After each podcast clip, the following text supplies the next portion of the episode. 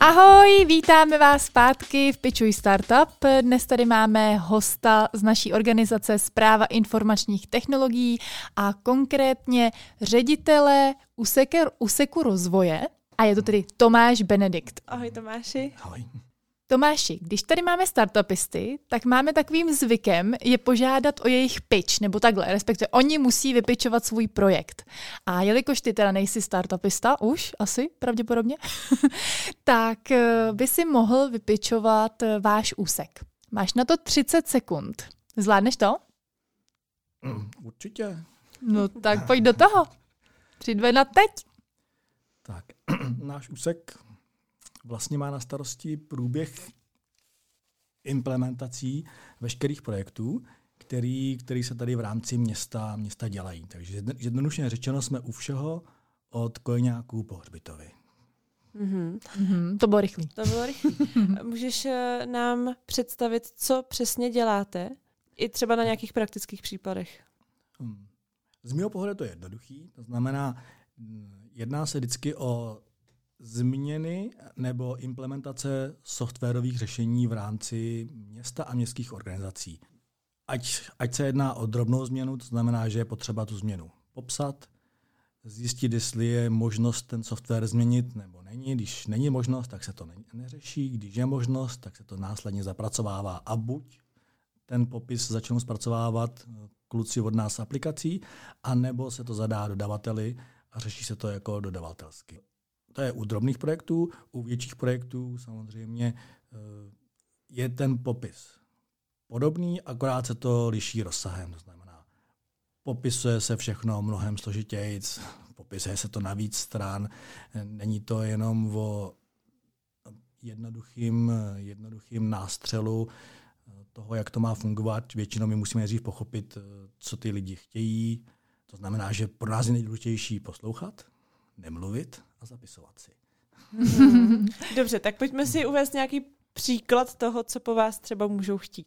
Úplně nejjednodušejíc, každý člověk pracuje s něčím, třeba v intranetu. Mm-hmm. Zadává si dovolený, zadává si žádosti o služební cestu. Nejjednodušší, tohle je nejjednodušší příklad, to znamená, ještě nedávno všechny tyhle ty věci jsme dělali na papírku, vyplnili jsme si papírek, ten jsme museli někde odezdat, z těch papírků to následně někdo musel přeťukat do našeho ekonomického systému, z kterého se pak eh, počítá výplata, kterého se pak odvádí zpátky peníze za služení cestu a podobně. Mm-hmm. Takže tohle je nejjednodušší věc, to znamená zadání. Chtěli bychom to dělat všechno elektronicky. Takže my musíme popsat, co na ten papírek se vypisuje, kdo to vypisuje, v jakém postupu to vypisují, znamená popis procesu, popis lidí, kteří v tom fungují, popis toho, jak se to má následně eh, všechno, jak se to má všechno tvářit eh, v tom elektronickém systému. Hmm. Co se týká třeba Plus portálu, je to právě uh, tenhle ten program, který vy zpracováváte, nebo v kterým... Ano, Plus portál byla jeden, jeden z projektů, který jsme řešili. Mm-hmm. To znamená, vzniknul popis, vznikla, vzniknul požadavek a na základě toho se řeklo, že interníma silama to nejsme schopni dělat, takže se vypsalo výběrové řízení, který vyhrála firma hodně od hlavy mm-hmm. a následně se celý Plus portál vlastně naimplementoval a spustil. Běžel, myslím, že běžel docela dlouho, asi půl roku v testovacím provozu a teprve pak se zrušily všechny papírové žádanky a hmm. podobně a začal běžet produktivně. To mi určitě to neděláš sám. Eh, ten, ten tvůj tým má určitě nějaký členy. Můžeš nám je představit eh, a co dělají, co mají na starost? No sám to samozřejmě nedělám. Eh, mám tam členy, teď nevím, jestli to řeknu správně podle abecedy, nebo já to řeknu tak, jak sedí. Petra Mrzenová má na starosti vlastně veškerý, veškerý drobný drobný rozvoj, tak tomu říkáme těm menším věcem.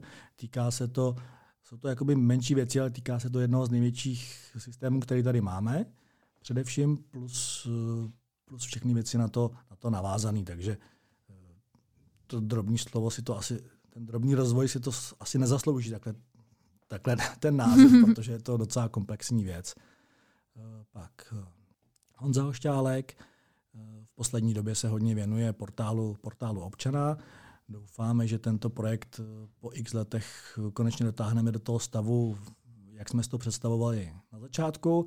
Samozřejmě to souvisí s tím, jak se v průběhu těch let mění legislativa a mění se jednotlivé požadavky úřadů a požadavky lidí zvenku na funkčnost tohoto portálu. Pak Pavel Bubeník, ten má na starosti věci okolo, okolo Vity, v poslední době hodně dělá eh, projekt implementace eh, takového většího softwaru na vodárně a samozřejmě změnu rozhraní spisové služby, která eh, tento projekt probíhá už asi dva roky a letos bychom ho chtěli dotáhnout do vítězného finále. Pak eh, Zuzka Sladká, to je, to je u nás teprve od Loňska. Ta v současnosti pracuje na implementaci dotačního portálu, to znamená jednotného portálu pro organizace města na zprávu dotací a dotačních projektů. Už se blížíme do produktního provozu a doufáme, že všechno bude eh, do léta hotovo a spuštěno. A do konce roku opustíme staré uh, aplikace. A poslední je tam Ondra Klemš, nechal jsem ho nakonec, hm. protože ten dělá trošičku něco jiného. Ten se v rámci našeho úseku stará o databázové uh, data, open data, databázové řešení, to znamená popis a aktualizaci těchto dat a zveřejňování těchto dat na daných portálech. Děkujeme, to i pro mě byly nové informace. Zmínil si uh, portál občana. Co to vlastně je? Portál občana zjednodušeně řečeno je výkladní skříň. Je to vstupní bod, kterým by měly proudit elektronické požadavky od občanů města dovnitř do úřadu. To znamená, hmm. obsahuje popis veškerých životních situací, který, které lidi řeší v rámci, v rámci svého života proto se to tak nadneseně jmenuje životní situace, i když znamená to reálně eh, výměna řidičského průkazu, žádost o nový občanský průkaz nebo výměna občanky a plus všechny ty jednotlivé situace, které si dovedeme v rámci města představit. Čím víc je tlak na elektronizaci úřadu, tak tím je větší počet těchto životních situací, tím se zvyšuje počet elektronických formulářů a zároveň se mění pravidla podání tak, aby se do úřadu dostalo co nejvíc eh, požadavků elektronicky, což usnadňuje následnou práci s tím a hlavně lidi nemusí chodit na přepážky a žádat o to papírově. Mm-hmm. Ty sám si třeba zastánce eh, elektronických podob eh, dokumentů, jako je třeba teď se hodně diskutuje e-občanka a podobně? Já jsem, za, jsem zastánce elektronizace, ale přiznám se, že si třeba svou práci nedovedu představit bez eh, poznámkového bloku. Mm-hmm. No, mm. Nejsem ten typ, co by si něco psal do tabletu a diktoval to do telefonu. Prostě furt pracuju tak, že si všechno napíšu na papír a následně to přepisuju. Nicméně jsem příznivcem elektronizace, to znamená, že určitě podporuji tu myšlenku, aby se přes elektronickou občanku dalo přihlásit ke službám státu nebo města. Mm-hmm. A rozhodně mi nevadí myšlenka toho, že by byla občanka jenom elektronická, schovaná někde uvnitř chytrého telefonu. No, myslím si, že tím letím směrem to asi jít musí a tomu se nějak nevyhnem. A myslím si, že už hodně lidí v rámci České republiky s tím nemá, nemá problém, že ten původní strach z, tohle elektroni- z té elektronizace asi pomalu opadává. Co třeba starší lidi? Máte zkušenost s tím, že jim to nevyhovuje? Protože třeba uh, moje rodiče jsou ještě celkem aktivní, ale uh, moje babička už by asi úplně si s elektronizací uh, nějak neporadila. Tak jestli, jako, jak to řešíte v tomhle směru? Jestli je nějaké vůbec řešení? No nevím, já osobně to řeším tak, že za svý rodiče to dělám všechno já. Tak, to bude asi většina lidí právě.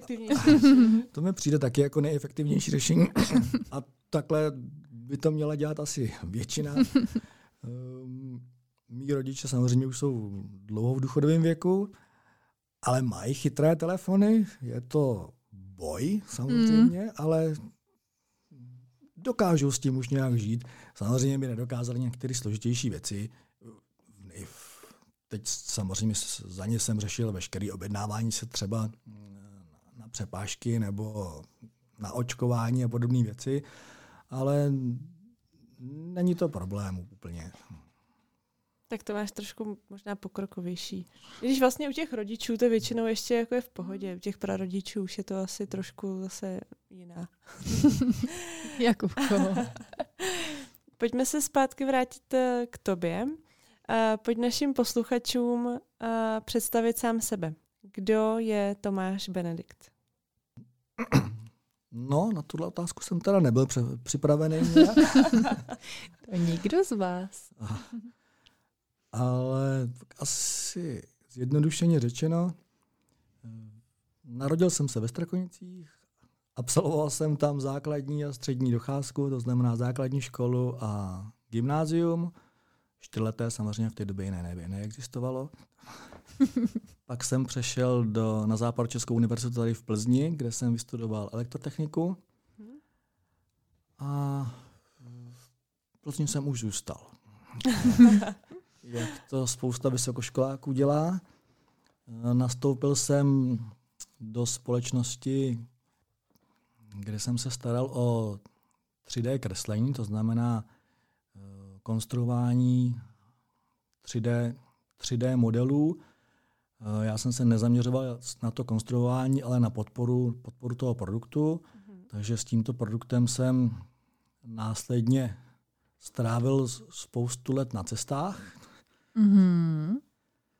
A když už toho cestování bylo tolik, že jsem myslel, že mi z toho hrábne, tak jsem potkal Luďka Šantoru, který mi říkal, jestli nechci se na to cestování vykašlat a jít, jít k němu že bych cestoval maximálně tramvají z práce do kanceláře a této nabídce se nedalo odolat. Takže jsem odolat. jsem služební auto, nafasoval jsem stravenky a teď jsem tady. Jak je to dlouho? Myslím si, že už je to 11 let. Takže 11 let pracuješ pro uh, sitku. Ano. Hmm.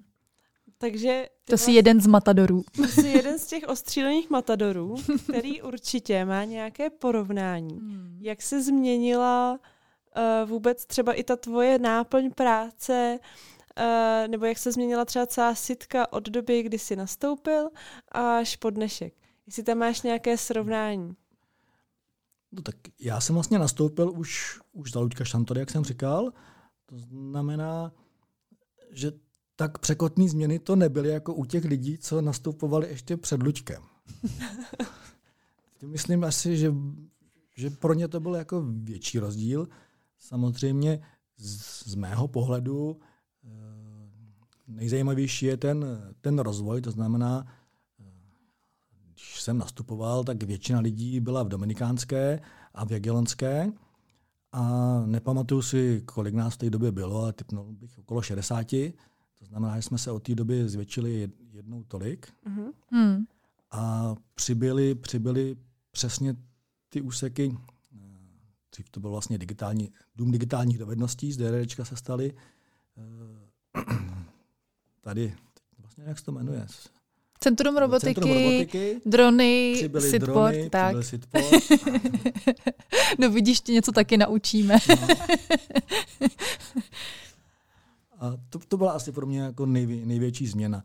Ale je to změna jako ve smyslu rozšiřování našich aktivit, ale není to žádná změna, že by se celá sitka jako otočila a šla někam jinam, nebo podobně, což jsem třeba zažil i v předchozích zaměstnáních. Mm-hmm. No, v jednom vlastně. Mm-hmm. Luděk je trochu vizionář. Eh, co vždycky říkáš na ty nápady, se kterými přijde?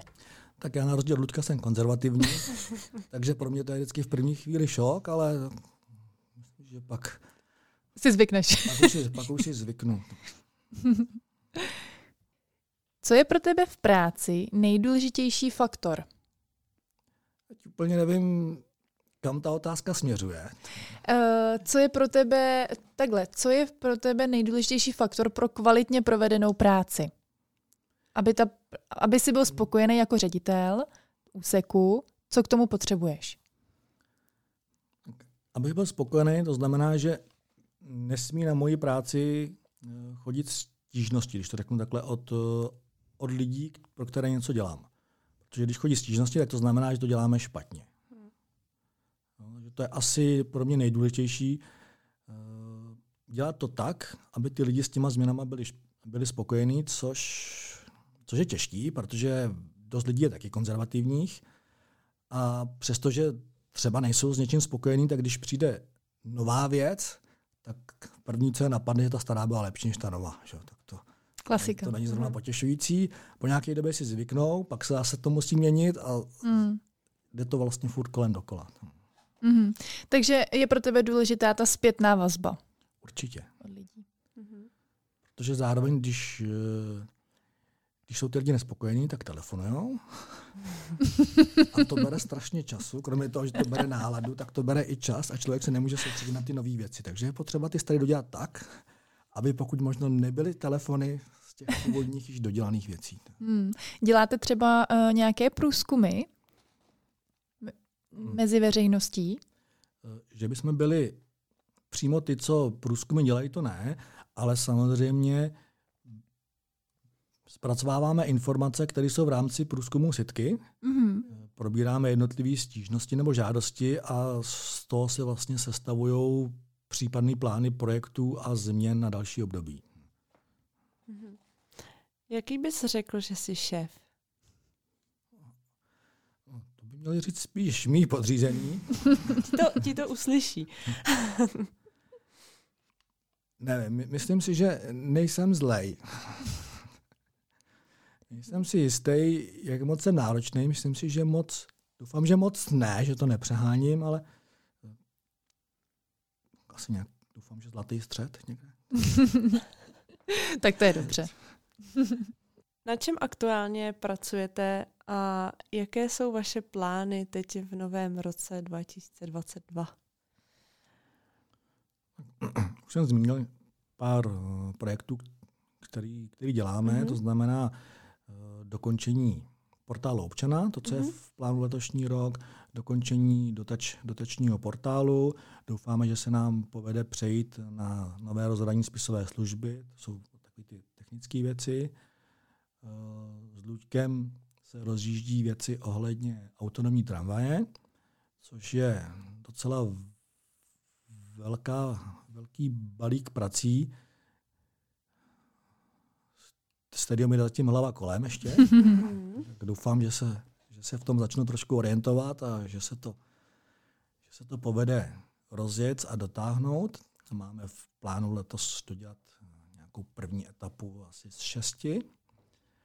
A aktuálně um, nás dost vytěžuje příprava jednotlivých projektů na nové dotační období, protože se předpokládá, že v průběhu dubna nebo května výjdou nové evropské dotace, v rámci kterých by chtělo město žádat eh, o podporu pro jejich eh, plánované aktivity. To znamená, teď, teď, to, teď se snažíme to co nejvíc rozepsat a popsat tak, abychom v okamžiku, když tyto dotační projekty výjdou, mohli co nejrychleji žádat o podporu, protože samozřejmě, kdo dřív přijde, ten dřív melé. Je to tak? Poslední otázka. Vždy, když tady máme startupisty, tak jako na začátku pitchují svůj projekt, tak na konci musí uh, nám povědět nějaký fuck up, který se jim stal. Něco, co se nepovedlo. Pojď do toho. Co se vám nepovedlo, nebo co se vám... Uh, jaký byl ten váš fuck up ve vašem úseku rozvoje? Co se nám nepovedlo? Hmm. Nevím, co bych vytáhl. Samozřejmě se nám nepovedlo spoustu věcí. Eh, není to tak, jako že by se nám nepovedli úplně dodělat, ale dost často eh, nám kloužou harmonogramy, co se týče časových, časových plánů. Mm-hmm. To se nám stává teda cel, celkem běžně, ale ve finále si myslím, že to vždycky dotáhneme do v uvozovkách úspěšného konce, i když samozřejmě někdy o rok později, než jsme si plánovali. Tome, my ti moc děkujeme za rozhovor a přeju vašemu úseku, ať se daří v roce 2022. tak jo, měj se krásně. Měj ahoj. Se hezky, ahoj. Ahoj. A my se na vás budeme těšit zase příště s Raduš. Ahoj! Ahoj!